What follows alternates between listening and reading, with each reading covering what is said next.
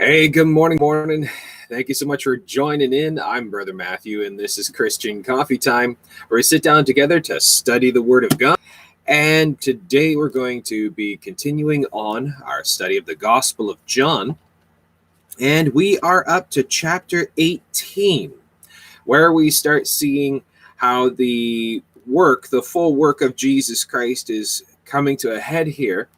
We're seeing that uh, as chapter 17, we see the prayer of Christ in his intercession, his his mediate for his disciples, and in uh, blessing them and praying for them in that blessing them for strength and ability to continue on because what's going to be coming is going to be so horrendous is going to be so trying as we're going to be talking about the very details of it as we go along but in John chapter 18, we see the beginning of the of the betrayal with Judas Iscariot. We see the arrest and then the trial of Christ. Now, I've done actually an in-depth study on this previously. Um, where last uh, Easter I did a series of, of a multi-part series about the trial of Christ, the crucifixion of Christ, and the resurrection of Christ, going into great detail about these things. Uh, we'll be kind of somewhat skimming along the top, but if you want to see more in-depth detail about those things, please check out the previous uh, videos I did uh, from last uh, from last spring. Um, it, it's a the three-part series of this, and I also did a four-part of, of the of the crucifixion, burial, resurrection of Jesus Christ according to the four gospels, where I tie it all together across the four gospels, referencing all four and building up the whole story. So please check that out as well. But in this one, we're just going to do a simple, just walk through a simple exposition. So I hope this is a blessing and encouragement and a help to you. And as well, happy Reformation Day. Happy Reformation Day, where back in the 1500s, Martin Luther on this day nailed his 95 Theses on the door um, and uh, challenging the Roman Catholic Church. And where he called out all the heresies and the errors of Roman Catholicism, challenging them according to the true born again Christian gospel where Martin Luther previously had realized his error according to, uh, according to Catholicism and saw the truth by reading the truth, and he left Roman Catholicism, recanted Catholicism, got away from it, and spoke against it and revealed the truth. So happy Reformation Day. And I got a new sign I'm going to be putting on my door tonight. I don't know if you can see that well. There we go. I'm a Christian. I do not celebrate Halloween. So I got I had that made up and laminated. I'm going to be hanging it on my door uh, as soon as we're done this broadcast. So uh, we celebrate Reformation Day as uh, fighting against Roman Catholicism, the Roman Catholic cult, as it never was Christian. Catholicism never was Christian, and uh, Constantine was a was a Roman pagan. He was not a Christian. And those that joined with him when Constantine tried to create his own cult, they weren't Christians. They were Roman pagans who joined in, and a bunch of other pagans joined in, and they plagiarized off of true born again Christianity, tried to create their own cult. And that's what we now have today is the Roman Catholic. Catholic means universal. So the universal church of the Roman Empire, which has always been pagan, all the way back its its origin, the Council of Trent, the Council of Nicaea, were paganistic Roman Catholic cult councils, not Christian. And Martin Luther called it all out. Martin, Martin Luther fought against it, so Martin Luther is a hero for today. So, anyways, now as Martin Luther would want us to do is preach the gospel according to the gospel of Jesus Christ by grace through faith by belief alone by grace through faith by belief alone and that jesus christ is our only only mediator. He saves us by grace and it's not by works it's not by righteous works it's not by works of the law it is not by self-atonement there is no purgatory you don't need you don't need sacraments and indulgences you don't need the pope you don't need mary you don't need any of that other nonsense. All we need is jesus christ by believing faith by grace through faith by belief alone so praise be the Lord. All right, so we're going to be taking a look. We're going to be taking a look at the beginning of this, of the trial of Jesus Christ in the Gospel of John, chapter 18. The Gospel of John, chapter 18. So if you have a second, please go grab your Bibles and grab a notepad and pen and come sit down and join us in this. Take your Bible, turn with us to John chapter 18. And importantly, as well, make sure to grab your tea, grab your coffee, as this is Christian coffee time. So you got to have your coffee.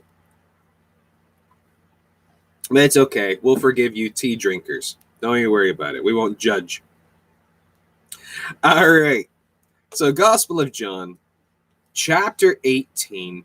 And we're going to be going just verse by verse, just point by point, word by word, and just taking a look through this to see okay, what is it talking about? how can we pair it across scripture, rightly dividing the word of truth, and how can we apply it to ourselves so that we can go and better understand and go live it, speak it, think it, do it. So to live scripture, to study scripture, apply scripture, memorize scripture, because it's by scripture alone as we understand what God wants. All right, so Gospel of John, chapter 18 and verse 1. When Jesus had spoken these words, what words? Well, previously in John chapter 17. So you see that it's a continuation. It's a continuation. As uh, all scripture, as we see by the different books here, these are letters these would be a whole scroll. And that in the original letters and scrolls, there weren't the chapter verse divisions. So the chapter verse division numbers were added long time afterwards that to help with the just to know how to find things easier, how to organize it up, and to be able to study it, memorize it, find parts in scripture easier. That that's all it is. But the chapter verse division numbers are not inspired of God. That is the words, the context is. The chapter verse division numbers are not. So we see here actually in verse 18, uh, sorry, chapter 18, verse 1, that this is a breakup of the continuation of the narrative flow. As you see, so when Jesus has spoken these words, so it's a continuation off of chapter 17. So when Jesus had spoken these words, he went forth with his disciples over the brook Cedron, where was a garden, into the which he entered and his disciples, the Garden of Gethsemane. Now, as we see by the other Gospels as well, this is a place that he loved to go, that he would often visit. That we see an interesting aspect into the mind of Christ here is that that there are some things that he favors. For some reason just because Jesus just really loved the garden of Gethsemane over other places. Why? I don't know. Just he does. As some as some people we all have our favorites of things. And sometimes it's just we don't we don't even really know why. We just we just do. Uh, Is just the way we are. Is that shows a humanistic quality to jesus as well. As he's 100% man 100% god. He's god almighty manifest in the flesh. But we see another aspect here where god has favorite places. He has favorite things. He he he he loved mount sinai. That was his his high place. He loved jerusalem his his holy city. He really loved the garden of gethsemane yes, God loves all things, but we do see that God can favor one place over something else. But when it comes to people, when it comes to people, God does not uh, elevate one Christian over another. He loves his children, he loves his children equally. But when it comes to the human race in general, we do see he loves his children over we see the wrath of God upon the unbelievers. But he still loves them in that he wants them to be saved. So he atoned for them so that they could be saved. But if they don't get saved, his wrath will be upon them. So you do see here the as- the aspects of what God likes, what God dislikes, and you can get to know his character by studying the Word of God. Now, sorry, someone was asking what was my Oh, you're asking. Oh, okay. Her picture on her icon. I thought you were talking about my thing here about uh, I, I'm going to be hanging on my door. I'm a Christian. I do not celebrate Halloween. We celebrate Reformation Day, not Halloween, because Halloween is evil. Okay, let's continue on. So, verse one. So, into the which he entered and his disciples. So he brought all his disciples with him. Verse 2 And Judas also, which betrayed him, knew the place. For Jesus oft times resorted thither with his disciples. So Judas was not with them. Where where did Judas go? Well, if you back up to uh, back up a couple chapters, you see at the Last Supper, we see Judas Iscariot sitting with Jesus at the Last Supper, Jesus says, One of you will betray me. Then he, he says, it, is whoever I give the, the sop to. So he takes a piece of bread, dips it in the sauce, and hands it to Judas Iscariot, who, after he eats it, Satan enters him and he gets up, leaves to go and tell the Sanhedrin about Jesus to go betray him. He betrays Jesus for 30 pieces of silver. So Judas knew where Jesus was going it's quite interesting when you really break it down. There's many different applications and rabbit trails you could take off this. How so many people could know what what Jesus is about, know who Jesus is, know what Jesus teaches, know where Jesus is going with certain things, and they'll still oppose. It's like, for example, how modern liberal personal interpretation Christians that when you're quoting scripture and you're using the word of God, they know where you're going with your recitation of scripture and they try to cut it off and they try to to dismiss it. Yeah, yeah, I know where you're going with that, but but you're being too strict. I know, but I think, I feel, I believe. That's the spirit of Judas. That's that Judas spirit where they try to ignore God. They try to change the truth of God into a lie to satiate their own conscience. They try to fashion God after more of their own ideologies. The Judas spirit in people who betray the word of God, who betray the righteousness of God, who say they love the Lord God Jesus Christ, but celebrate satanic festivals and, and they throw up all kinds of disgusting, reprehensible entertainment on, on their TV and everything. The Judases, who know where Jesus is going and where and where we are supposed to go. Judas was supposed to be with Jesus and his disciples. This, uh, that we are supposed to be walking the path of righteousness, dwelling in the places where the Lord loves to dwell. But Judas was not. And Judas also, which betrayed him, knew the place for Jesus oft times resorted thither and his disciples. Here's the other thing Is it possible that Judas Iscariot had been in the Garden of Gethsemane with Jesus and his disciples before? Yeah. So Judas has been there. He's seen that. He's done that. He's experienced that meeting. He's experienced that place with Jesus. He knows what it's like. He knows what Jesus teaches. He knows what Jesus upholds and what he instructs and dictates. You see, Judas has been there. Many people have been with Jesus, heard him speak, know what his righteousness is, is about. Hebrews 6 4 to 6, that they've been enlightened They've seen it, they've had a taste of it. The Holy Spirit has worked upon them, has brought them to the enlightenment and the conviction, but they rejected it. But they rejected it. Judas has been there. He saw it, he heard it, and he rejected it. Judas knew. Next, we see something else. Judas now, because he got angry at Jesus, now, a lot of people wonder why did Ju- why did Judas betray him?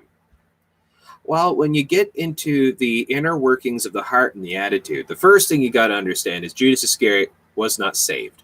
Judas Iscariot never got saved. He was never saved. As we see by Jesus even saying, it's better for him had he never been born, calling him the son of perdition, which means the son of condemnation. Judas was a thief, unrepentant And then we also see Satan entered him, and and born again Christians, those who are actually saved, cannot be demonically possessed, they can be oppressed. So all of these charges are brought up against Judas, proving that he was not saved. He was a false convert, a fake Christian, a fake fraudulent disciple. He was a traitor. He was a there was a traitor in the midst, and it was Judas, and he was not saved. He was a goat amongst the sheep. He was a wolf in sheep's clothing. So we see by this that fraudulent Christians, faux Christians, false converts, false disciples can go to church, can sit in the pews, can hear the hear about the righteousness of Christ, can go to those holy places where Christ loves to dwell, can see it, hear it, experience it, and reject it, hate it, and they can hate it. And the next thing we also see is they then get mad because God is against those things which they want to have. And that they get mad at God, they blame God. They say God's too strict, God's being mean, God's being, you know, too uh, too too legalistic, too hard. God isn't. Is that these people love darkness rather than light because their deeds are evil. They love darkness rather than light. Judas then having received a band of men and officers from the chief priests and Pharisees, cometh thither with lanterns and torches and weapons. Okay, yeah, you know, I've often thought about this verse, verse 3. Judas Iscariot. We also see the Sanhedrin, all, all Israel. Let's just say all Israel. Okay, Jesus has gone all over the place. He's healed and spoken to hundreds of thousands of people. Entire towns and cities would empty, multiple towns and cities would empty themselves, and all the people in a mass horde would come and sit down and see Jesus, to be taught of him, to be fed of him, to be healed of him. Hundreds of thousands of people knew who Jesus was. Jesus would go to the temple, he would go to the synagogues. The religious knew who Jesus was and what he was about. Judas knew who Jesus was and what he was about, and had lived with him and traveled with him for the past three years, day and night. Now, with all of that in mind, you would kind of get to know the character of Jesus you would kind of get to know what he's like and what he's not like, what he would do and what he would not do. And that Jesus didn't have a single, you know, aggressive, violent bit about him at all. Jesus was a teacher of peace, a promoter of peace that there's no violence in him. He doesn't preach anarchy. He doesn't preach war. He doesn't, uh, you know, spread the word by the sword. And Jesus doesn't get into fights and, you know, and hit people. He's not violent. He's not stirring up military. Why are they coming at Jesus with weapons? Why are the Pharisees and priests and the soldiers and all them coming at Jesus with weapons? I've never really understood that until I started thinking about the delusion of the enemy and how when you have not the spirit of God in you, how you can be twisted up. Your logic, your reasoning, your insight, your discernment, your judgment, your wisdom, your knowledge, everything can be just completely, utterly twisted upside down. And you start seeing God as the enemy you start seeing the born again Christians as the enemy. They will hate you because of me. You'll be persecuted for my name's sake. In this world ye shall suffer tribulation. Now, do Christians, do true born again Christians go to crusades? No. The crusades were Roman Catholic, not Christian. I'm going to say that again for the record.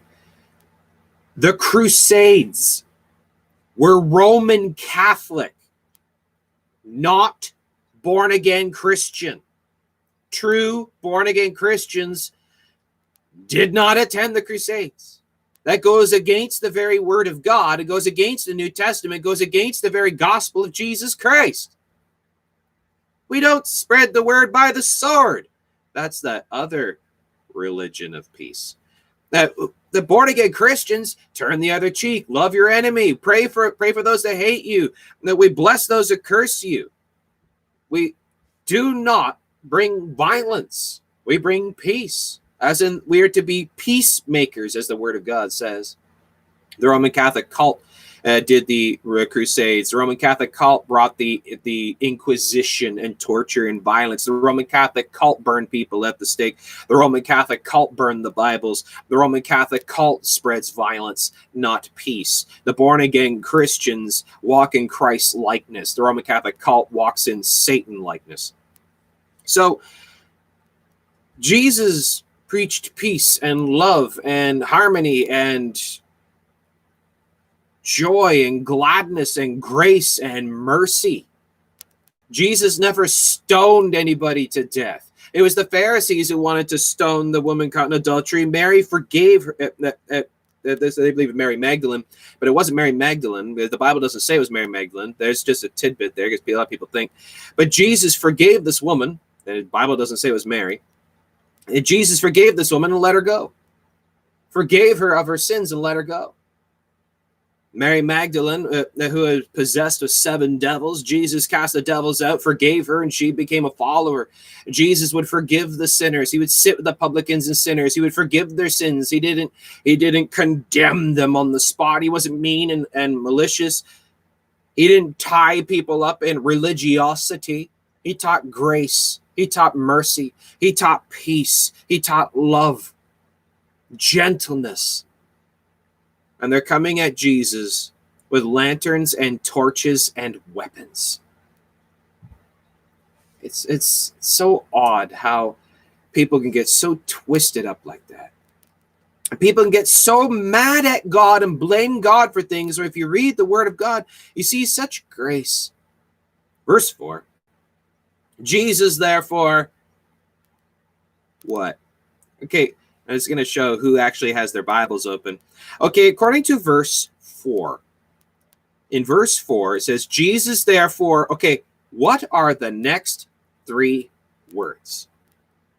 Can someone tell me in verse 4, Jesus, therefore, what are the next three words? Tell me, what are the next three words?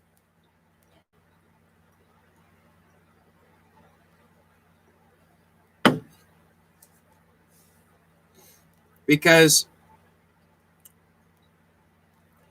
knowing all things.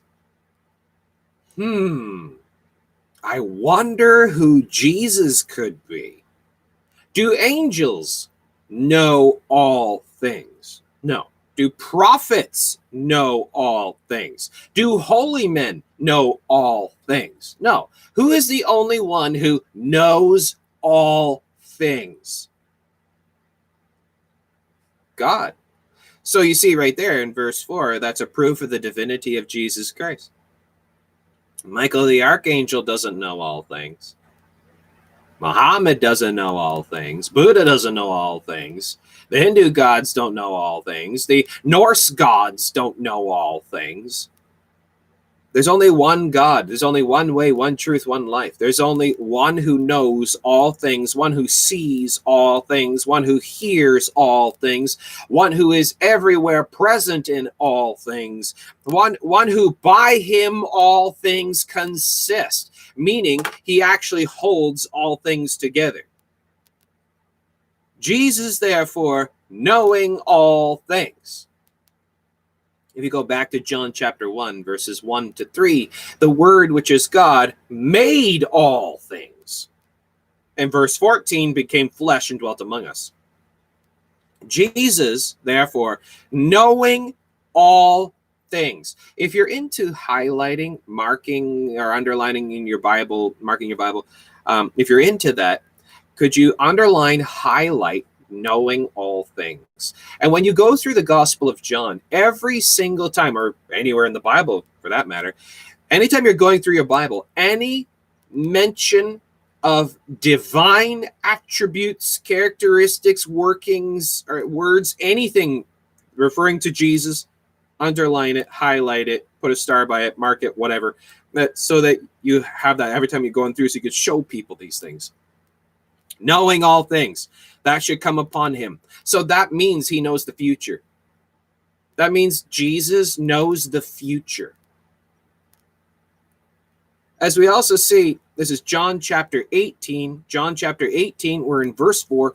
As you see all throughout, Jesus uh, at the beginning, it says he, he saw him under, he saw his one disciple under the fig tree when Jesus is in the other city. How did Jesus see someone who is in another city sitting under a fig tree? Jesus knew what was in their hearts. Jesus heard their thoughts. Jesus accepted worship, forgave sins, claimed the names of God, knowing all things. I, it always makes me laugh and shake my head every single time I hear someone say, Nowhere in the Bible does it say Jesus is God. Well, you're not reading very well. You're not really paying attention to what you're reading then. The, the average normal person who reads through this is incapable of coming away from this believing anything other than Jesus is God. So, yeah, verse 4 Jesus, therefore, knowing all things that should come upon him, went forth and said unto them, Whom seek ye? So, you see, the protector, the shepherd of the sheep. We see his disciples are all there. Jesus is standing with them. Along comes Judas and all these soldiers with lanterns and torches and weapons. Oh my. And they're coming up on Jesus, and the shepherd goes out and blocks the way. The shepherd stands in front of the sheep and puts himself in the way of the wolves. Jesus says, I am the good shepherd in John chapter 10. Where if you go back to Psalm 23, it says, The Lord is my shepherd. Now, the one thing about that, it says, Lord, capital L, capital O, capital R, capital D all uppercase, L O R D. When you see the word Lord, all uppercase, L O R D, that in the Greek and Hebrew is a is another way of writing or referencing Jehovah God, the Lord above all lords. Jehovah God. So it says in Psalm 23, Almighty God, Lord God, Jehovah God is my shepherd. I shall not want. Jesus says, I am the good shepherd. As you see by Psalm 22, 23, 24, all these are prophetic psalms about the Christ Messiah. And Jesus in John 10 says, I am the good shepherd, meaning he is the shepherd of Psalm 23. The shepherd goes in front of the sheep, blocks the ways of the wolves. Judas and these other wolves are coming along, and Jesus stands in front of them and says, What are you looking for? Whom seek ye? Now, this is interesting. If you go back to the very beginning of the ministry of Jesus, when he first comes on the scene here and he's gathering up his disciples, uh, uh, some of his some of these ones who become his disciples that they, they come running after him and jesus turns and says whom seek ye? What are you looking for? What seekest thou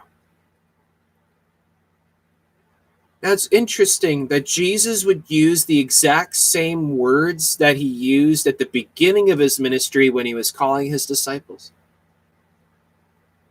That's because you see, Jesus in John chapter 3 did not come to condemn the world, but that the world through him might be saved. Is that he's giving these individuals even a chance even though they're coming down upon him to arrest him and torture him and everything, he still so loves them that Jesus went to the cross for these men who want to arrest him. Jesus atoned for their sins too. He loves them too. That he, he would desire that they would repent and believe the gospel and come and follow him as well. Jesus even says the same words to his to his arresters as he said to his disciples, Who are you looking for? What are you looking for? What seek ye? Whom seek ye?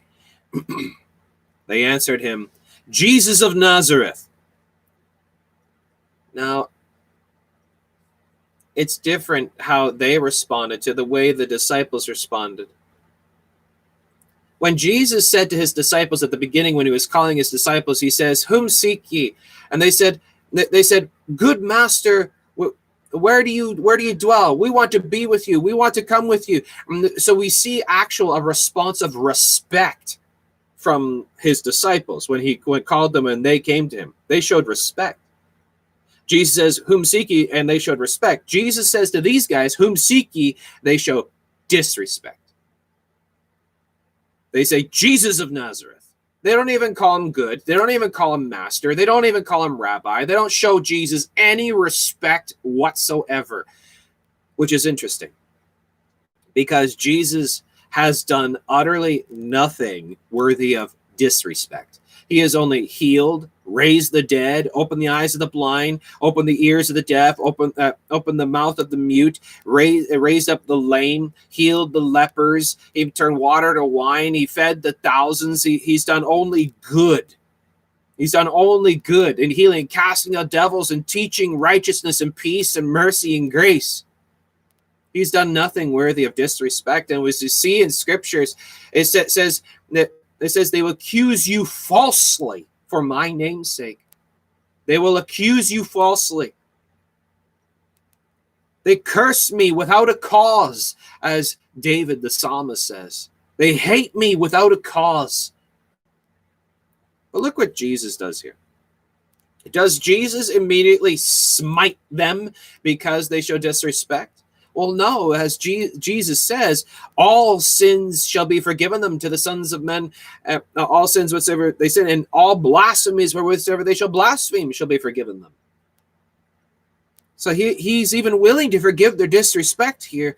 And we see Jesus does one more thing. Jesus says, Whom seek ye? They say, Jesus of Nazareth. And Jesus saith unto them, I am. Now, if you have a Greek Hebrew interlinear Bible, and you can even find it, you go online, you can look at it for free, type in Greek interlinear Bible, and you, you look at the Greek manuscripts of the original manuscripts of, uh, of the New Testament in Greek. John chapter 18, verse 5.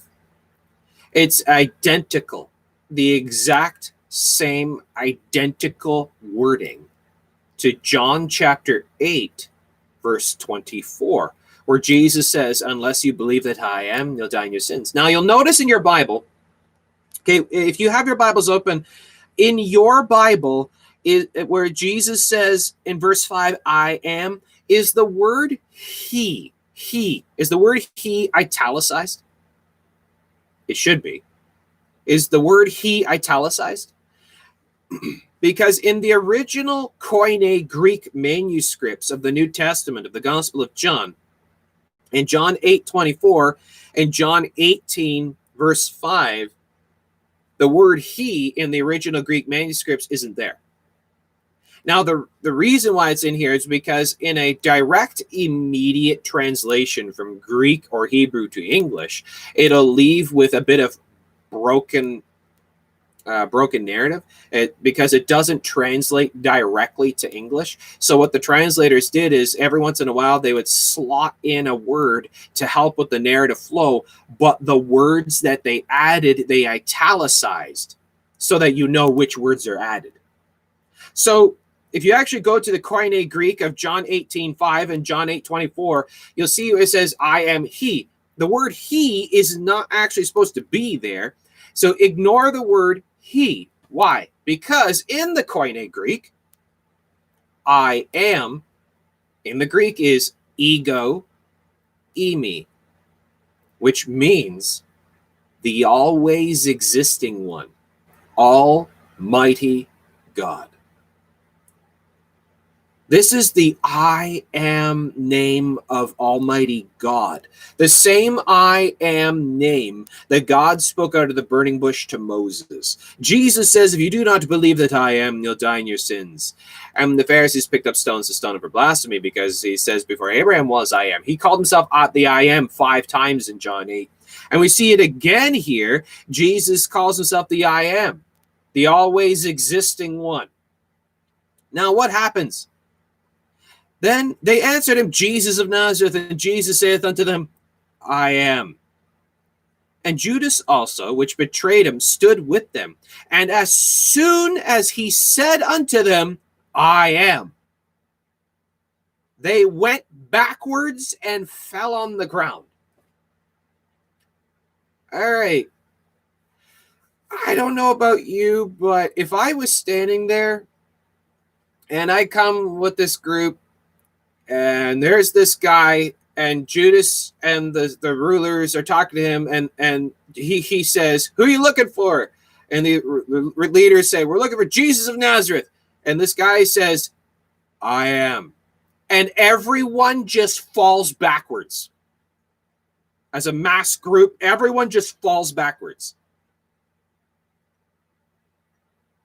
I don't know about you but I think I'd start running I'm not going to arrest this guy who's been saying that he's God, saying that he's the Christ, saying that he's the Messiah, raising the dead, healing the sick, casting out devils, and all the miracles he's doing, preaching the word of God, refuting the Pharisees, claiming the names of God, forgiving sins, accepting worship. And now he says the name of God, the I am, and everyone just falls backwards to the ground.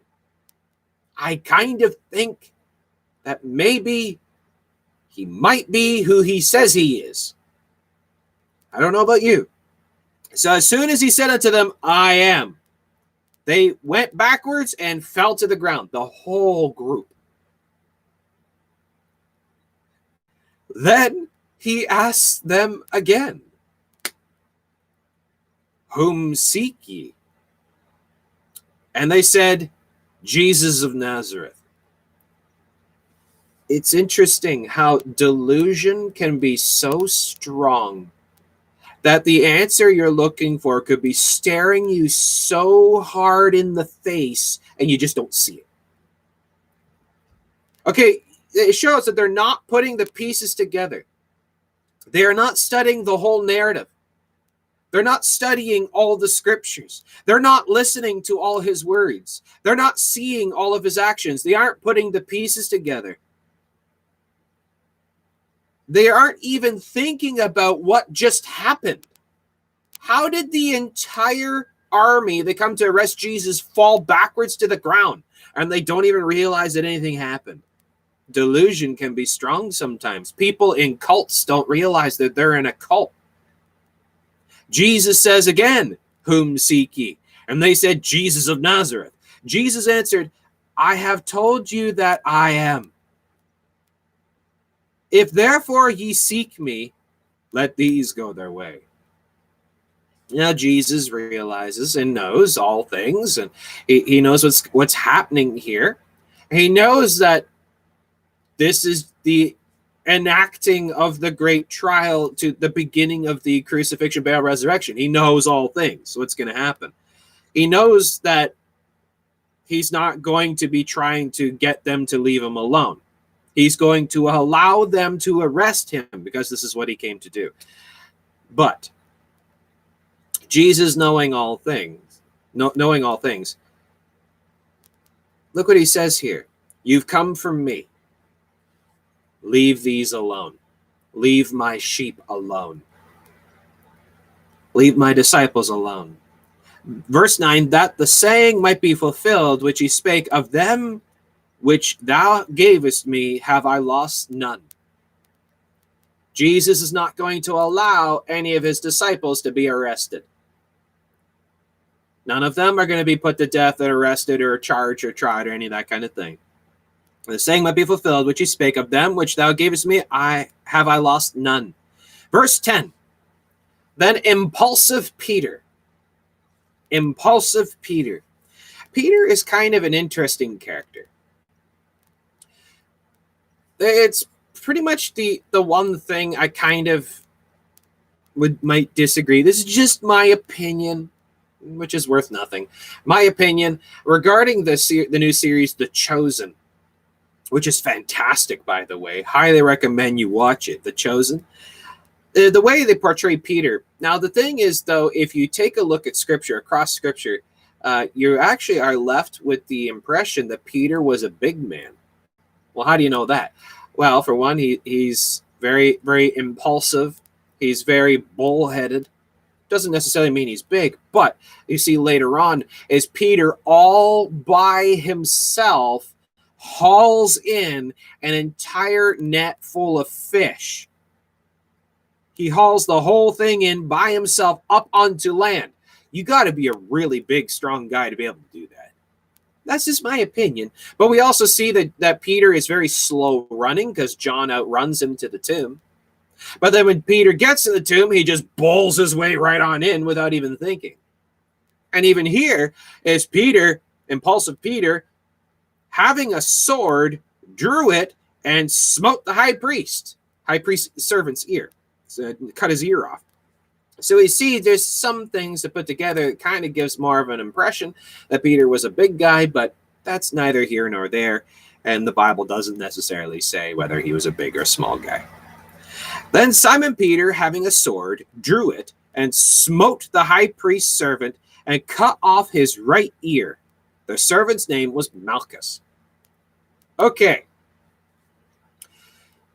Now let's put all this together we see this this whole group of soldiers and priests and all these stuff and Jude, uh, being led by Judas Iscariot to the Garden of Gethsemane. They got lanterns and torches and weapons. We see Jesus and his disciples. We see they, this group comes up and they're talking to Jesus, and Jesus uh, calls himself the I am. They all fall over backwards and they get back up again and they come back, come at him again and say, Jesus, who are you looking for? We're looking for Jesus. And then Peter just lunges at. Peter just lunges at him. Now, Peter didn't ask, really. Peter just did his own thing. He didn't listen.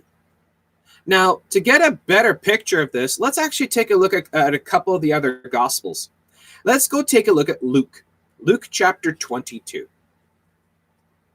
Luke chapter 22, verse 49. Luke 22, 49. When they which were about him saw what would follow, they said unto him, Lord, shall we smite with the sword? Do you want us to fight? What do you want us to do? What, what's happening? So we see all the disciples are starting to get scared.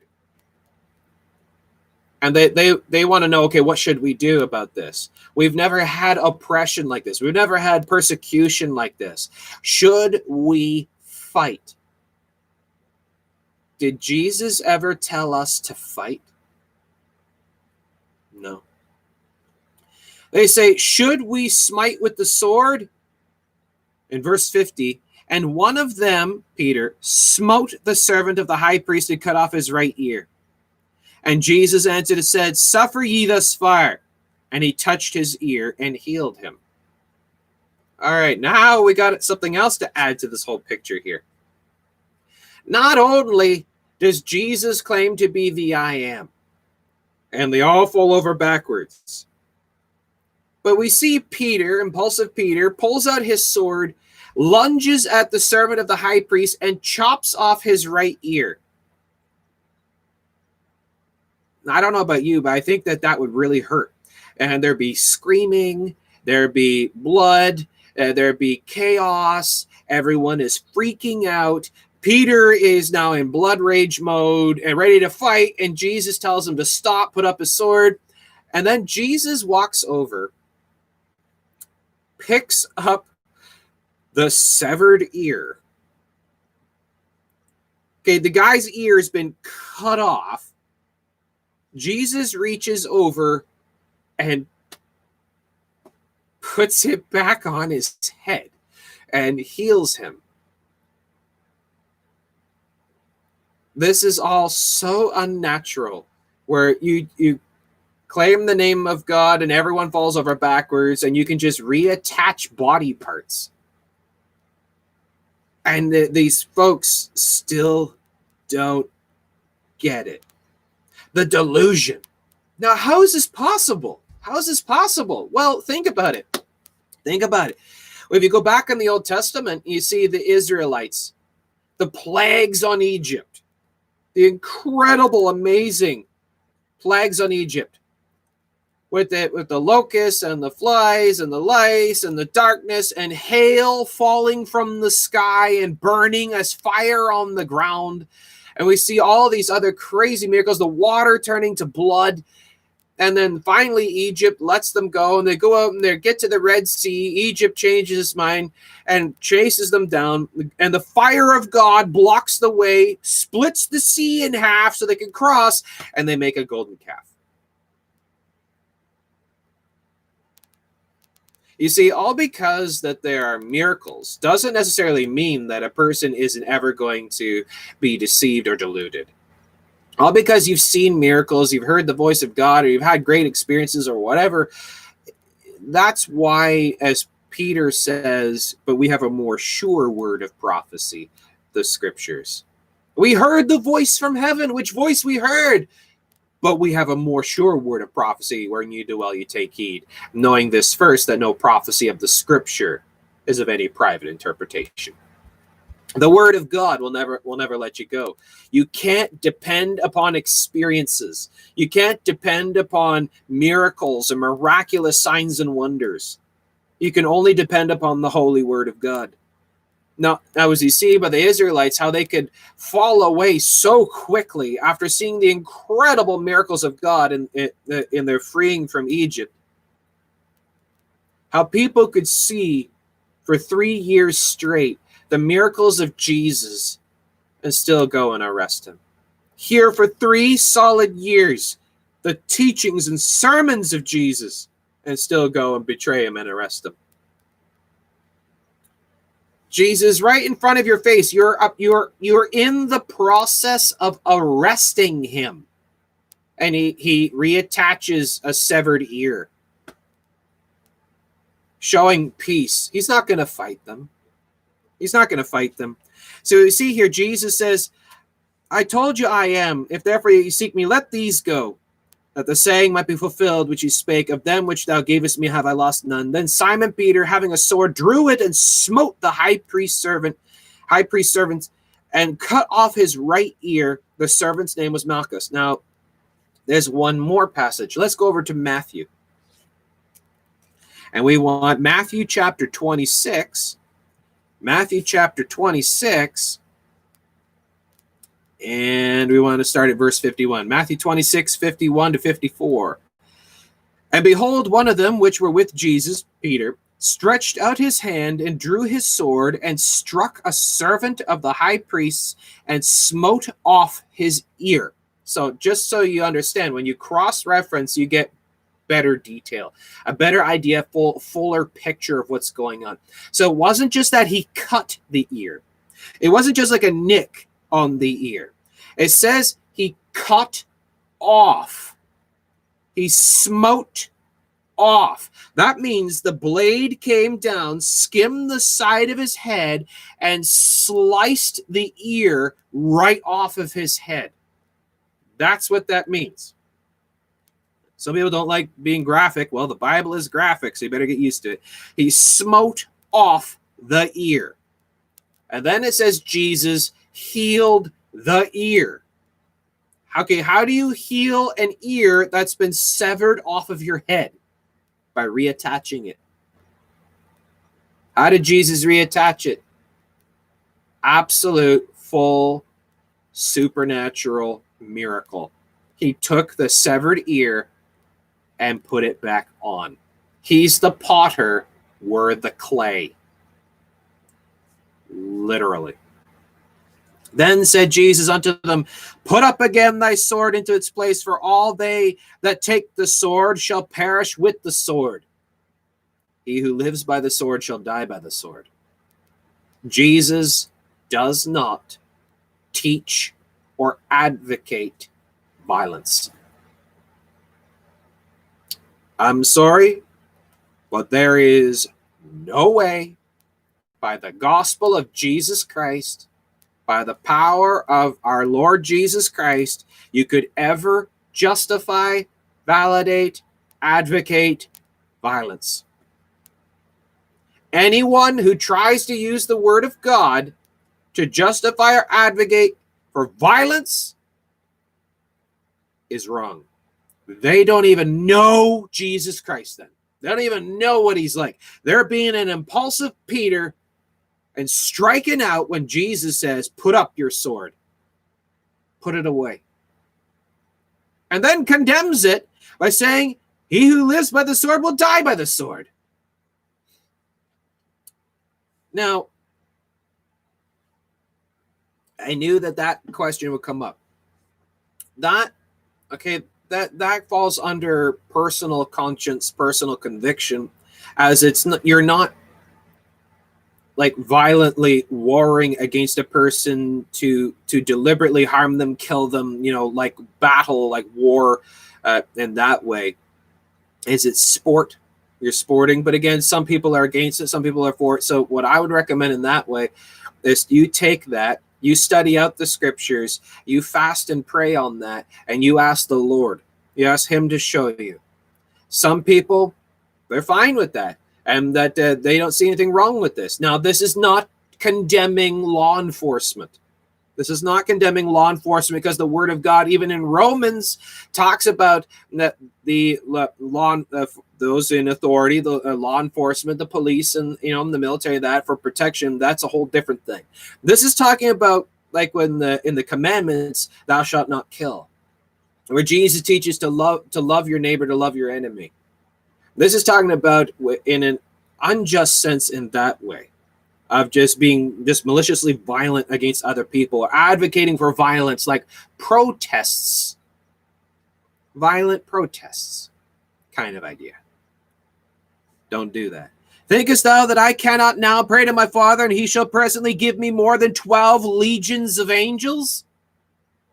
But how then shall the scriptures be fulfilled that thus it must be how could the scriptures be fulfilled if I have to if I have to summon an army?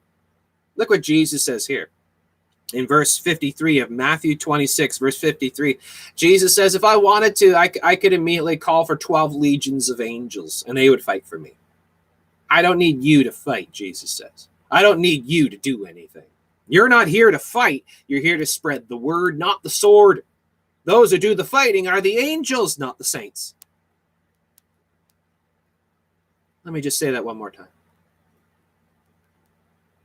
We spread the word. We don't do the fighting. The angels do the fighting. The angels do the fighting, not the saints. Keep that in mind. Please keep that in mind. Let's go back to the Gospel of John. So Jesus knowing all things. He knows how things are going to turn out. This is why we don't need to panic. And as uh, the famous uh, the famous preacher Dr. Martyn Lloyd-Jones says, faith is refusing to panic. Faith is refusing to panic. We see, for example, where I always get them mixed up, Elijah or Elisha. I can I always get them mixed up.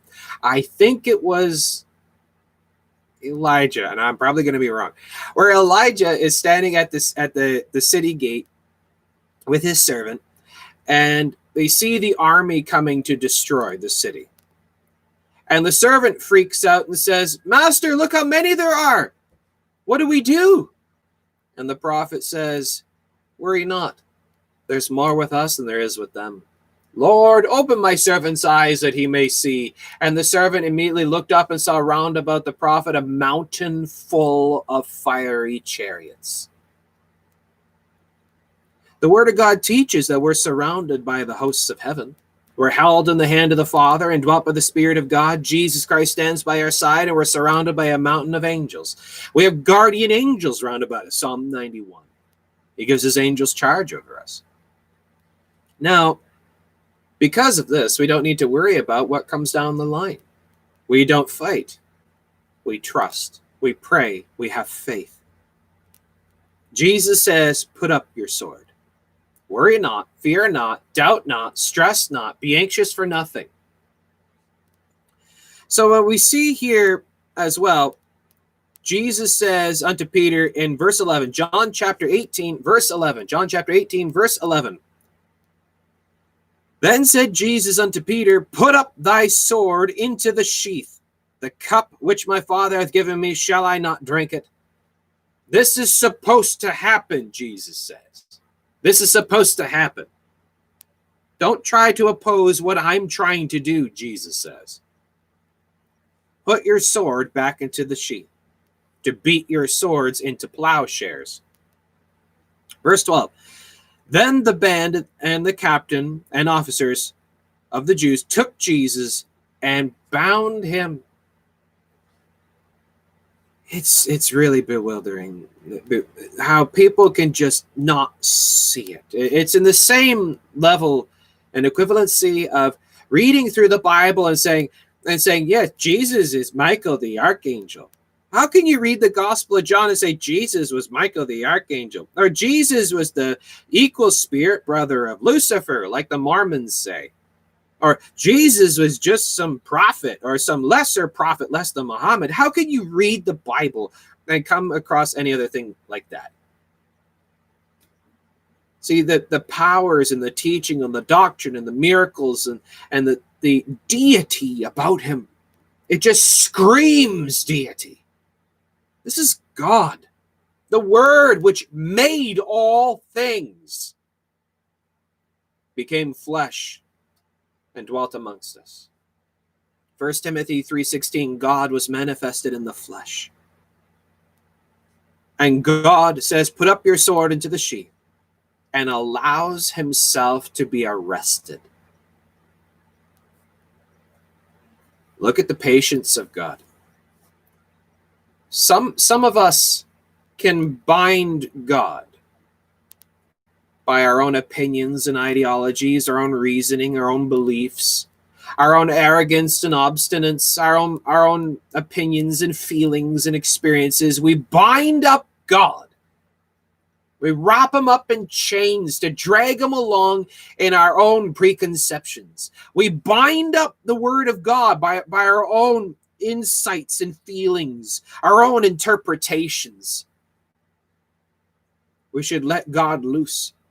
Let him do what he wants to do and don't get in the way. But these ones, they bind Jesus, they wrap him up and lead him away to Annas first, where he was father in law to Caiaphas, which was the high priest that same year. Now, Caiaphas was he which gave counsel to the Jews that it was expedient that one man should die for the people. And Simon Peter followed Jesus, and so did another disciple. That disciple was known unto the high priest.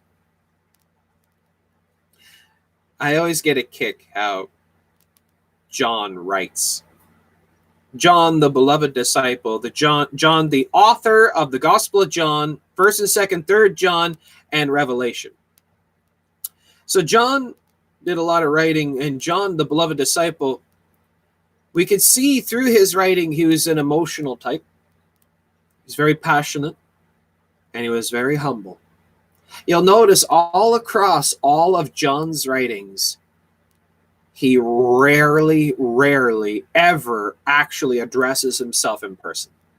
He always calls himself that other disciple, that other disciple, that disciple, that beloved disciple. He doesn't actually call himself by name. Very, very, very rarely does he ever actually address himself in person. So we see that Jesus is arrested, dragged off to uh, Caiaphas and Annas and Caiaphas, and Simon Peter follows. All the other disciples ran away. They scattered. They scattered.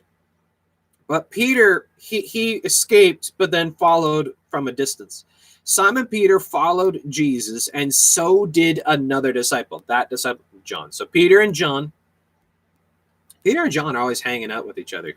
Peter and John went to pray at the temple and they met a lame man on the way. You know the song. And then we see Peter and John uh, speak to the crippled man, the lame man, the lame man rises up and walks and he goes walking and leaping and praising God. So Peter and John ran to the te- uh, ran to the tomb. Peter and John went to uh, to follow Jesus when he was arrested. Peter and John uh, uh, are two of the greatest leaders of the New Testament church. And that other disciple was known unto the high priest. Now, here's something interesting a lot of people aren't aware of. When you read slowly, look what it says there in verse 15. The high priest knew John. Who was John? How did the high priest know John intimately? That it was known of the high priest. And John had authority to go in and out of the high priest's property. They would open the gate to him. Look what it says here. But John was known, the, uh, that other disciple was known unto the high priest and went in with Jesus into the palace of the high priest, and no one said anything unto him. They knew who he was, they knew he followed Jesus, they knew he was Jesus' disciple, and no one said anything unto him. No one arrested him, no one challenged him, nothing. Who is John? But Peter stood at the door without.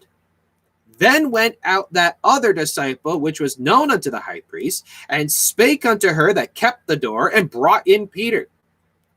John had authority to allow people in and out of the high priest's property? He just went to the gate and spoke uh, as one with authority and allowed and had them open the gate for Peter. You see that? Who's John? What's his background? What's his history? It's all irrelevant. So you notice something about John as well. He never boasts about his position.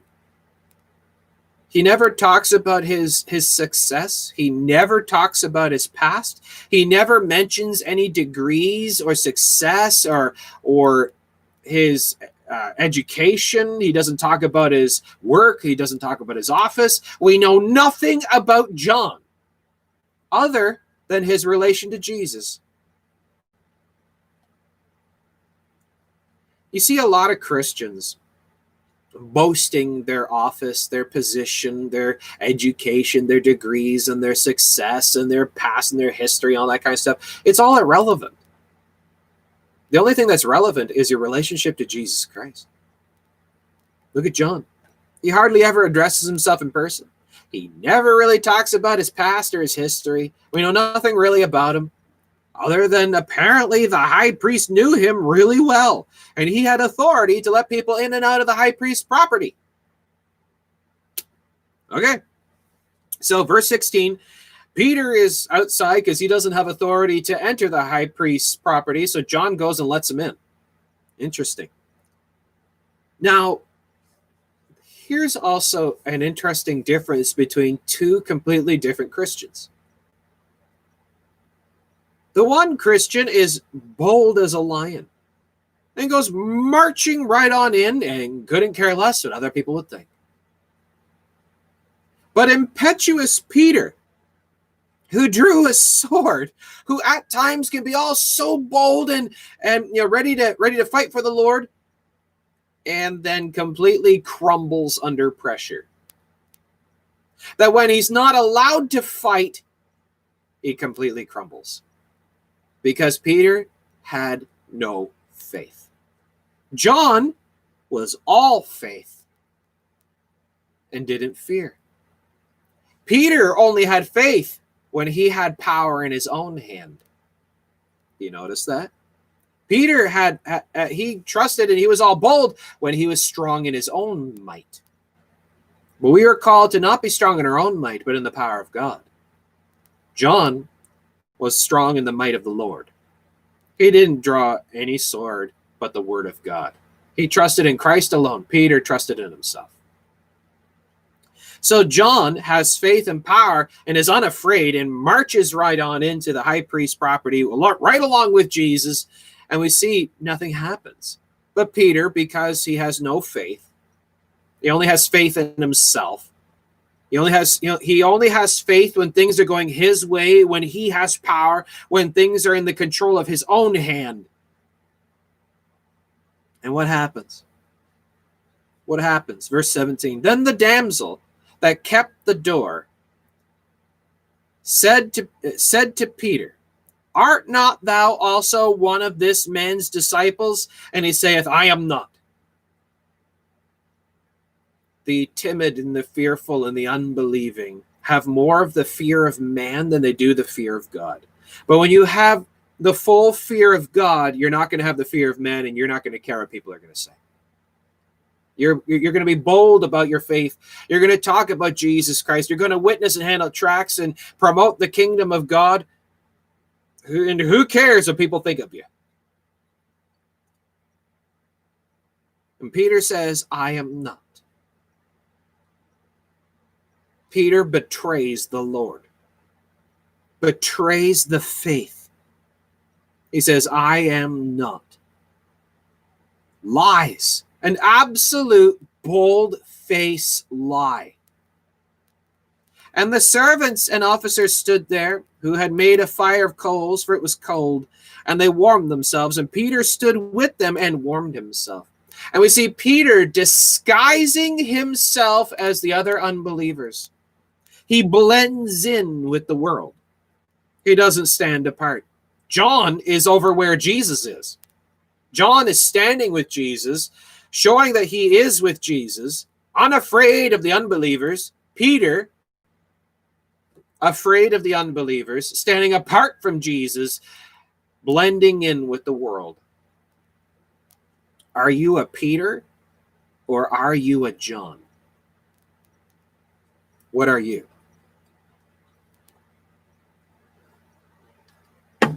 When it comes to the world, when the pressure comes down, are you a Peter or are you a John? And Peter stood with them and warmed himself. Verse 19 The high priest then asked Jesus of his disciples and of his doctrine. Do you remember back when I um when I was talking about how we judge and how we judge other people whether that whether or not they would uh, they are Christian or not, how to tell if someone is Christian or not, is that you can't judge after the outward appearance because what does a Christian look like? So you can't judge by the outward appearance, you can't judge by actions, you judge by doctrine. The doctrine coming out of the mouth is is what will show whether or not they are of God or the devil, or not they are of the kingdom of God or the world. The doctrine coming out of the mouth is that it's your doctrine that sets you apart, how you profess Christ. Do you believe that Jesus is the Christ, the mighty God manifested in the flesh? Have you called upon him, trusting in him, asking him to save you from your sins, trusting in him by grace through faith, by belief alone? And of his doctrine. His doctrine. Well, now why? Why do they care about Jesus' doctrine? Because Jesus' doctrine is 100% unique. 100% unique. If you were to actually go and do a study, and I, actually be a, a pretty good study for you to do is take a look at every single other belief system of the world, every single other religion of the world. Name one, pick one, random, random co- uh, belief construct. You'll notice that every single last one of them, other than true born again Christianity, every last one of them is a works based system of self salvation. You save yourself, you enlighten yourself, you atone for yourself, you earn salvation yourself. It's in your hand, your strength, somehow, some way. You atone, you work, you earn, you maintain, you do it. Every last one of them. Judaism works. Because the doctrine of Jesus Christ is by grace through faith, by belief alone. And over 500 years ago, Martin Luther nailed his 95 Theses on the door of Wittenberg Castle, I believe it was, and he challenged the Roman Catholic Church. Martin Luther used to be a Roman Catholic monk of the Augustinian order, I believe it was, a Catholic monk. And one day in his studies, in his studies of the Bible, he came across a passage, the just shall live by faith. That one verse, the just shall live by faith, was earth shattering. Shook him to his very core. He'd never seen it this way before. And it completely just shattered all of the Roman Catholic delusions and lies and heresies. And he saw that it's all by faith and not by works.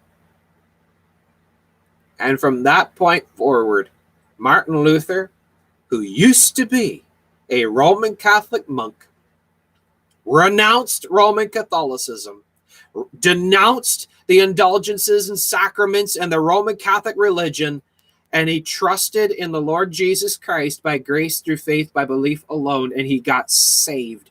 And he left the Catholic Church opposed Roman Catholicism challenged the papacy challenged Rome and he and he brought about the great reformation of Protestantism, of the reformation of, of, the Protestant movement, and challenged Catholicism to its lies and heresies and blasphemies and in its false religion.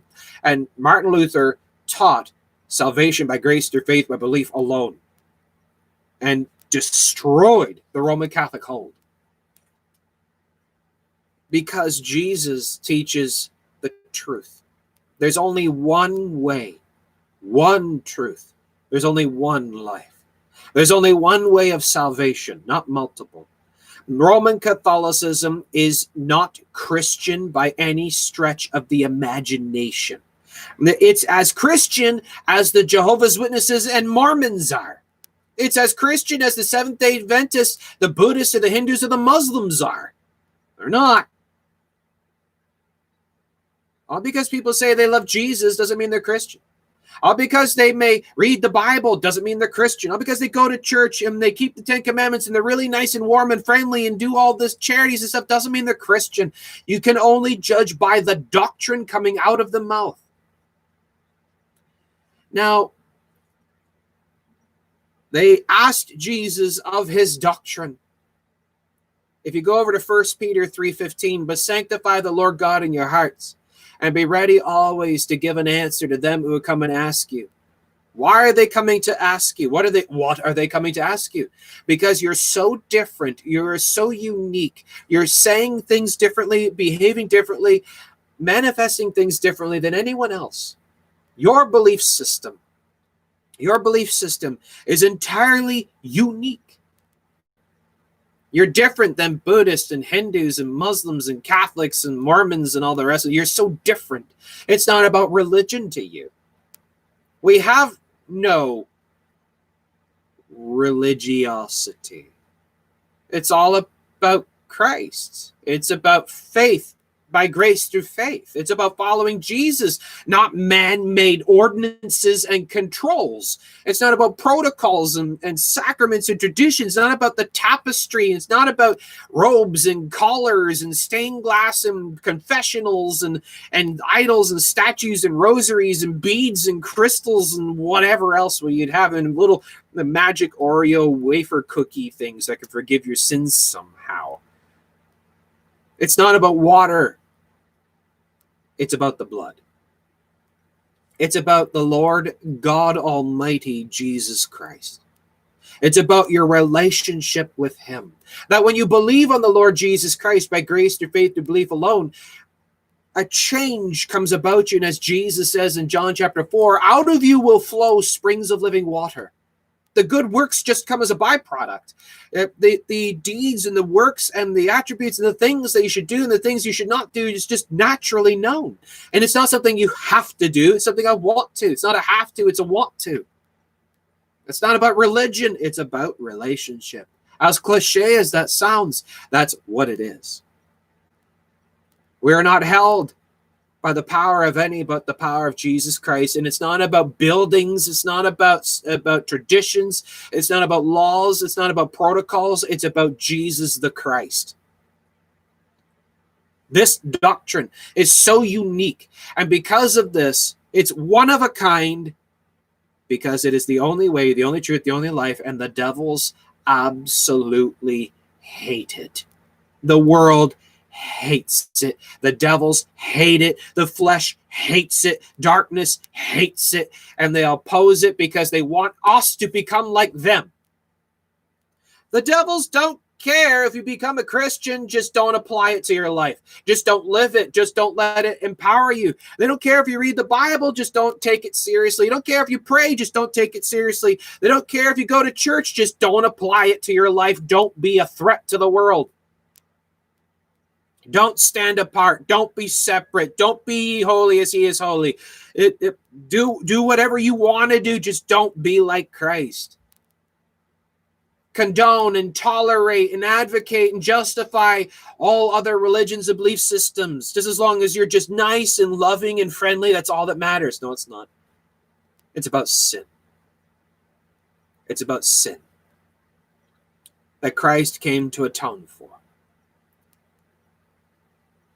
they asked him of his disciples and of his doctrine now you notice they asked him of his disciples the devils are talking about you the world is talking about you. So many people believe the crazy delusion that people don't really care what you think or do. You really think that's true? Go do something wrong and watch how everyone talks about it. All eyes are on you, whether you believe it or not. And the eyes of flesh or spirit are watching you, paying attention to you, talking about you, and they notice. Every time you do something right, every time you do something wrong, they notice. They're asking about your relationship with Christ and they're wanting to know about your doctrine. Are you a disciple of Jesus Christ? I like the uh, the quote I saw a while ago. It said, "If born again Christianity was illegal, against the law, banned, and you were arrested for being a Christian, is there enough evidence to convict you?" Is there enough evidence in your life to convict you of being a Christian? Think about that. So they asked Jesus of his disciples and of his doctrine. Verse 20. Jesus answered them, I spake openly to the world. I ever taught in the synagogue and in the temple, whither the Jews always resort. And in secret have I said nothing. Why askest thou me? Ask them which heard me what I have said unto them. Behold, they know what I said. So they're asking Jesus about his disciples and his doctrine, and Jesus says, Why are you talking to me? Talk to them. Now, why did he say that? Why did Jesus say, Why are you talking to me? Go ask them. Because if you go back through the through the Gospel of John, how many times, how many times did they already ask Jesus these questions? How many times has Jesus already answered this question specifically? He's already told them who he is multiple times. He's already told them about his doctrine multiple times. He's already justified himself multiple times. And here they are asking again. You see, people ask for proof proof of God, proof of Jesus, proof of the faith, proof of the power. Show us God. Well, why are you asking God? Go look at his disciples. You want to see proof of the supernatural? Go look at how Jesus Christ can change sinners, how drunkards become saints, murderers can become saints, adulterers and abominations uh, uh, caught in sin of all kind can become saints, witches become saints, Satanists become saints. Muslims and Hindus and Jehovah's Witnesses and Mormons and Catholics become born again saints. completely changed. Regular world philosophy doesn't do that. Regular world psychology doesn't do that. Buddhism doesn't change the, the horrible, wretched sinners into saints. Islam certainly doesn't do it. Seventh day Adventism doesn't do it. Only the true born again Christianity of the Lord God Jesus Christ by grace through faith through belief alone is the only power that there is that can change sinners into saints. Saul on the road to Damascus, breathing out threatenings and slaughter, becomes the Apostle Paul. Only Jesus of Scripture can do that. You want to see evidence of God? Look at the church. You want to see power of Jesus Christ? Look at the saints. You want to see supernatural miracles? Look at when someone gets born again, saved, what it does to a person. That's a supernatural miracle. The very fact that a person get born again, saved. It amazes me. It amazes me every time. It just astounds me at the sheer grace and mercy and love of God every time I hear someone getting saved. That is an absolute full blown supernatural miracle. So many people say miracles don't happen to today. Really? People don't get saved. Look to the saints. But therein is an issue. When the world looks at you, do they see the power of God? When the world does come to you for evidence of the faith, do they see the power of Jesus Christ? Do they see the gospel? Do they see, hear, feel, know, sense Christ likeness? You may be the only Bible some people will ever read. They'll never in their life pick up a Bible. They go to the hotels the motels, whatever, and they see the Gideon Bible in the drawer. They may never touch it. They will never pick up a gospel tract. They'll never darken the door of a church. They'll never go to a Bible study. They'll never listen to an evangelist. They'll never, ever, but the coworker, the classmate, the neighbor, the person on the sidewalk, the person at the grocery store may be the only Bible that they may ever read. How are you representing the Lord Jesus Christ? If no, Jesus says, Go ask the saints, go ask those who believe in me, go ask those who heard me, go ask those who follow me. Is he talking about you? Are you in that list of people that the world could go to for proof? The world hates that. The world absolutely hates it that we stand apart and we're so separate and different. The world strikes out and strikes the saints, strikes God, spits in the face of God, tries to ban the Bible, ban church, ban the gathering of the saints, ban communion, ban the singing of hymns out loud. They try to do all kinds of things to fight against the church. And when the Lord speaks up, the world gets mad. Verse 22. And when Jesus had thus spoken, one of the officers which stood by struck Jesus with the palm of his hand, slapped Jesus across the face. Struck Jesus with the palm of his hand, saying, Answerest thou the high priest so? What kind of answer is that? You dare say that? And slaps Jesus across the face. Quick refresher. Who is Jesus? First John 5:20 Jesus Christ is the true God and eternal life. First Timothy 4:10, we trust in the living God who is the savior of all men. First Timothy 3:16, God was manifest in the flesh. Colossians 2:9, in him dwelleth all the fullness of the Godhead bodily. Acts 20, God purchased the church with his own blood. John chapter 1, verses 1 and 14, the word which is God became flesh and dwelt among us. Isaiah 9, 6, Isaiah 7, 14, Micah 5, 2, John 4, 25, 26, John chapter 10, verses 28, 29. John, uh, John 10, 17, and 18, we see again and again and again and again all throughout the scriptures, Jesus claimed the names of God. He accepted worship. He forgave sins. He cast out the devils. He healed the sick, raised the dead.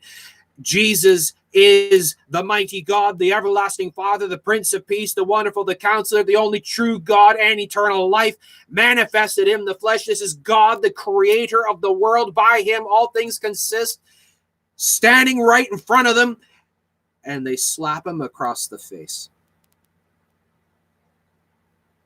This is God Almighty manifested in the flesh being slapped across the face.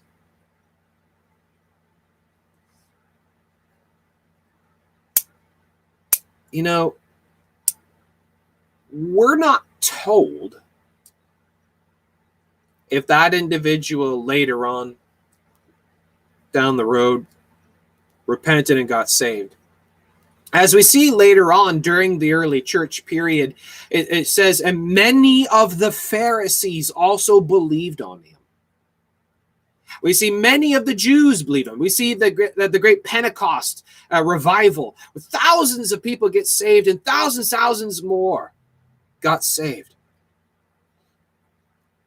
I really, really hope this guy did see the truth, repent, and believe the gospel like the Roman centurion did, who was standing by the cross of Jesus when Jesus died and he speared his side and he says, Truly, this was the Son of God. He got saved. That Roman right there got saved. Because I don't know about you, but I, I, I sure do hope there are pillars in the temple of God on judgment day that I can hide behind when it comes this guy's turn to stand before God. I want to be hiding behind the pillars.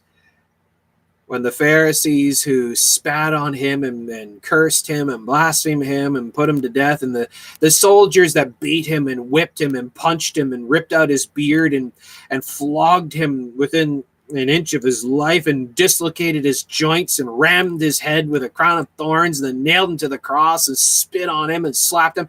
When it comes their turn to stand before God, I want to hide. Could you imagine smacking the face of God? Well, believe it or not, you're slapping the very face of God. You're slapping the word of God. You're spitting on the word of God. Every time you reject the Lord, reject his righteousness, and do your own thing and, and to go your own way, your own pleasures, and your own sin, judging by your own opinion, going by your own feelings, you are rejecting the Lord. Is it possible that Christians could do that? Can a child dishonor and disrespect their parent? Can a child their parent? Can a child spit at their parent? Can a child get mad at their parent? Could a Christian get mad at God? Could God have spoiled, rotten brat children? You see, it's not just the unsaved that treat God so the saved can. Now, Jesus, God Almighty, manifested in the flesh, doesn't immediately strike this man with a bolt of lightning. You see, God isn't like the pagan false gods. God isn't a God of all wrath and indignation up there with a big club waiting for you to do something wrong and then just smacks you over the head every time you make a mistake. No, he's not Allah. So we see that Jesus, the God of Scripture, is merciful. Merciful. He takes our abuse. How many times society uses his name as blasphemies?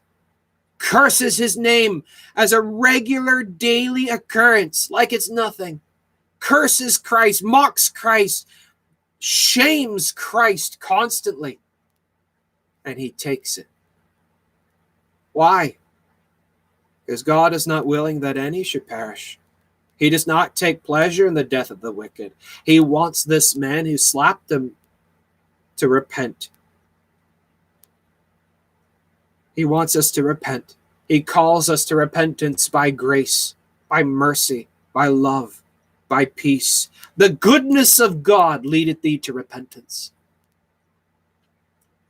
And when he had thus spoken, one of the officers which stood by struck Jesus with the palm of his hand, saying, Answerest thou the high priest so? Jesus answered him, If I have spoken evil, bear witness of the evil. But if well, why why smitest thou me? Jesus asks, What have I done to deserve this disrespect? What has Jesus ever done to deserve his name to be used as cuss words? What has he ever done to deserve the hate that the world bears out of, about him and against him? Why does the world hate Jesus so much when he's done nothing ever wrong? He's the most perfect person that's ever been on this world. If I have spoken evil, bear witness of the evil. And some people try. Oh, they try. They try to use the judgment of God upon sin as evidence of how God is evil. Um, that's like saying the judge in a court of law is an evil, wicked man because he bears out sentences against the criminals. Um, that's like saying the parent is a mean, malicious, horrible, evil, wicked person because they discipline their children. God brings judgment upon sin and abomination. His wrath is upon the workers of iniquity. God himself is not evil.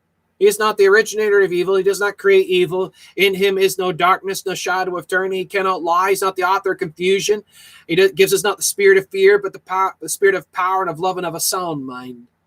He brings us to calmness of mind. And the, and the man who had the demons cast out was found sitting clothed and in his right mind at the feet of Jesus. You can't find a single thing to judge God for. Now, Annas had sent him bound unto Caiaphas the high priest. And Simon Peter stood and warmed himself. They said therefore unto him, Art not thou also one of his disciples? He denied it and said, I am not. You're given many chances to atone, many chances to make to make things right. One of the servants of the high priest, being his kinsman, whose ear Peter cut off, saith, Did not I see thee in the garden with him? Peter then denied again, and immediately the cock crew. Now, the the audacity, the just delusion and deception that could come upon so many Christians that that how they would lie and misuse and abuse and misrepresent Christ. Peter pulled out his sword in front of all the people. Everyone saw him. All eyes were on Peter. He pulled out his sword. They all saw him. He approached the servant of the high priest. They all saw him. He struck the servant, cut off his ear. They all saw him. And this guy, the kinsman, a relative, of Malchus, the servant whose ear Peter cut off. The relative of Malchus saw Peter do that in the garden. And this is just a few hours later. And this same guy says, I saw you in the garden. Weren't you in the garden? Weren't you the guy that chopped off the ear? And Peter says, No, no, it wasn't me.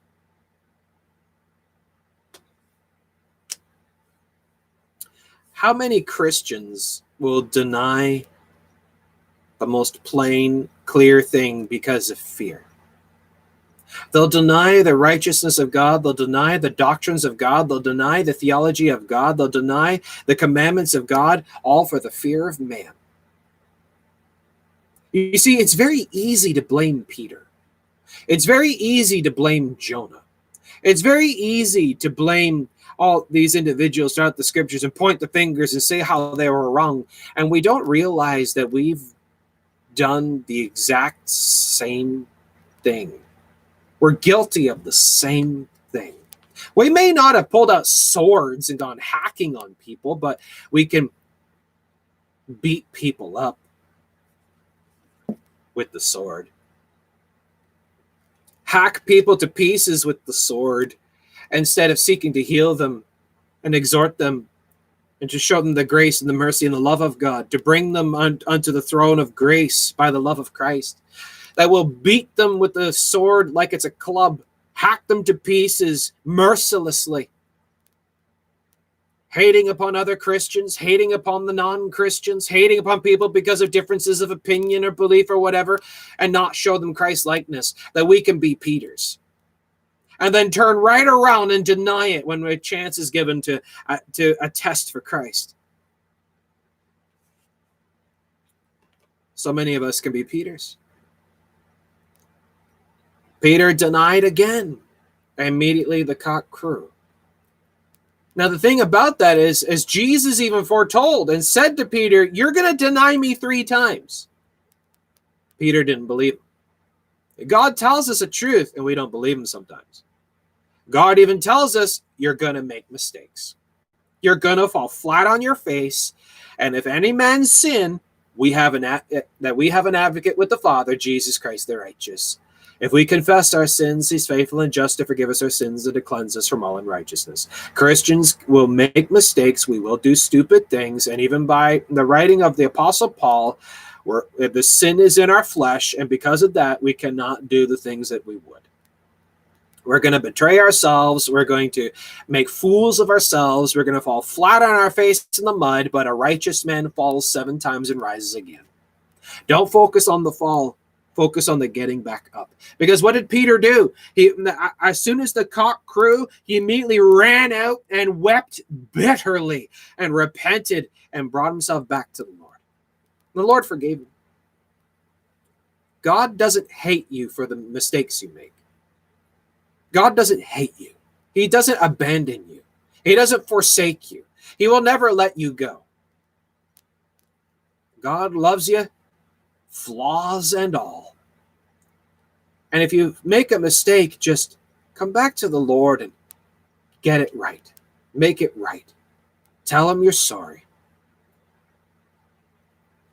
And they led Jesus from Caiaphas unto the hall of judgment. I think we're going to end it on this one because there's a lot more to go and it gets into a whole nother topic. But I think we're going to wrap it up here. Verse 28, John 18, verse 28. Then led they Jesus and Caiaphas unto the hall of judgment. Now, why? When Jesus in the garden says, it, This is how it's supposed to be, he says to Peter, He says, This is how it's supposed to be. Why? The hall of judgment. They led Jesus from Caiaphas to the hall of judgment. They led, led him from prison and from judgment. What does that sound like? We're going to wrap it up reading Isaiah 53. The prophet Isaiah wrote about the Christ Messiah 750 years before Jesus. Isaiah the prophet lived 750 years before Jesus.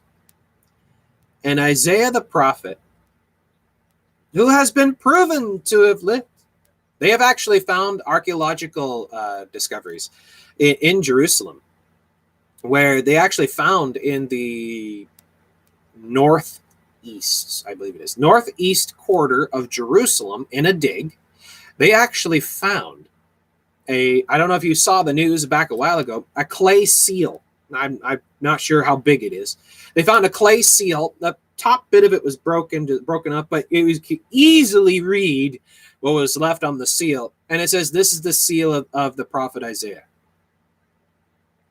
And they dated it, and it dated back 2,750 years ago. 2000 was Jesus, 750 Isaiah. And it dated right back to this to the exact date of the prophet Isaiah. They actually found real world evidence.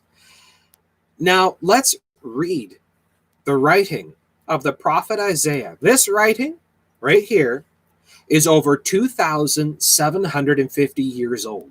Let's read this Isaiah 53. Who hath believed our report? And to whom is the arm of the Lord revealed? For he shall grow up before him as a tender plant and as a root out of dry ground. He hath no form nor comeliness. And when we shall see him, there's no beauty that we should desire him. Okay, pause. The the white boy Abercrombie and Finch model looking, long haired, hippie style Jesus that you see so often is not Jesus of Scripture. Jesus was a Jew of Israel, born in Bethlehem of Israel. He was not a black man, he was not a white man, he was all of skin complexion, like all the Jews were in Israel. And Jesus did not have long hair because it's a shame for a man to have long hair. Jesus was not a Nazarite. He was from Nazareth, but he was not a Nazarite. The Nazarites are, are the special uh, ones who take a Nazarite vow, who don't cut their hair, they don't touch dead bodies, they don't drink strong drink, they don't eat the fruit of the vine. And Jesus touched the dead. Jesus drank the fruit of the vine. Jesus ate the fruit of the vine. So obviously he wasn't a Nazarite, so he didn't have long hair. Anyways, and it says he has no beauty about him, which which with which we would desire meaning he was so plain complexion, so just plain looking, he was not handsome to look at. That's what that means. He was not handsome to look at. He was just so average, plain looking.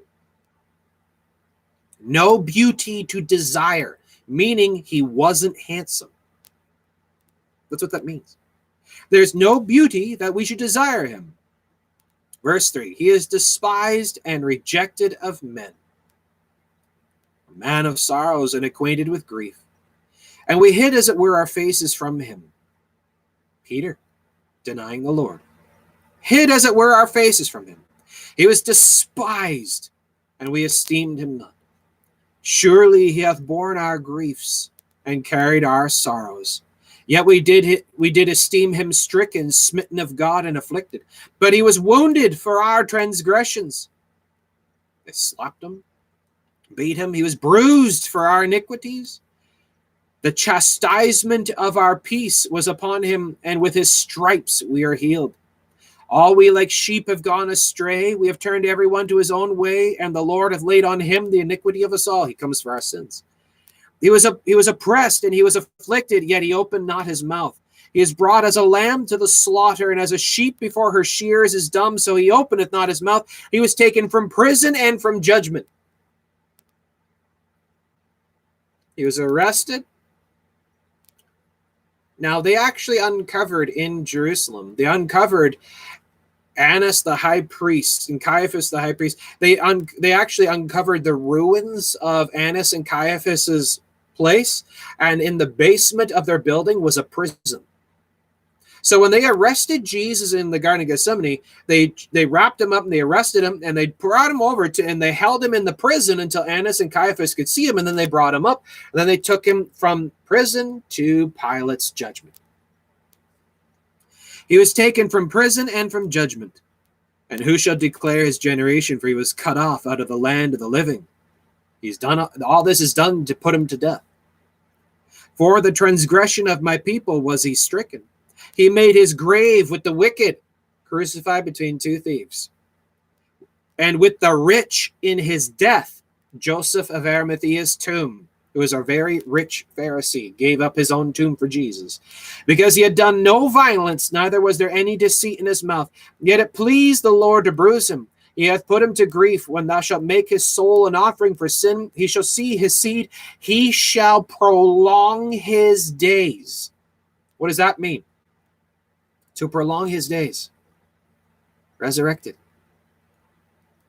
The resurrection of Jesus Christ was prophesied 750 years before Jesus. He shall prolong his days, and the pleasure of the Lord shall prosper in his hand. He shall see of the travail of his soul, and shall be satisfied. By his knowledge shall my righteous servant justify many, for he shall bear their iniquities. Therefore will I divide him a portion with the great and he shall divide the spoil with the strong, because he hath poured out his soul unto death. And he was numbered with the transgressors, and he bare the sin of many, and made intercession for the transgressors. Let's read Psalm 22. Now, when Jesus was on the cross, remember when Jesus is on the cross and he says, My God, my God, why hast thou forsaken me? Did you know Jesus was quoting Psalm 22? Because why? What does Psalm 22 say? Let's read Psalm 22. My God, my God, why hast thou forsaken me? Why art thou so far from helping me and from the words of my roaring? O my God, I cry in the daytime, but thou hearest not, and in the night season, and am not silent. But thou art holy, O thou that inhabitest the praises of Israel. Our fathers trusted in thee, they trusted, and thou didst deliver them. They cried unto thee and were delivered. They trusted in thee and were not confounded. But I am a worm and no man, a reproach of men and despised of the people. All they that see me laugh me to scorn. They shoot out the lip, they shake the head, saying, He trusted in the Lord that he would deliver him. Let him deliver him, seeing he delighted in him. What did the Pharisees say to Jesus when he was on the cross? He trusted in the Lord that he would deliver him. Let him deliver him, seeing he delighted in him. If thou be the Christ, come down to the cross. Let the Lord deliver him. They'd said the same thing. But thou art he that took me out of the womb. Thou didst make me hope when I was upon my mother's breasts. I was cast upon thee from the womb. Thou art my God from my mother's belly. Be not far from me, for help is near, for there is none to help. Many bulls of uh, many bulls have compassed me. Strong bulls of Bashan have beset me round. They gaped upon me with their mouths as a ravening and roaring lion. The uh, the the soldiers that beat Jesus they gaped upon him as ravening and roaring lions. I am poured out like water, and all my bones are out of joint. They dislocated the joints of Jesus. My heart is like wax, it is melted in the midst of my bowels. My strength is dried up like a potsherd, and my tongue cleaveth to my, my jaws. He opens, he doesn't open his mouth like a lamb before his shears.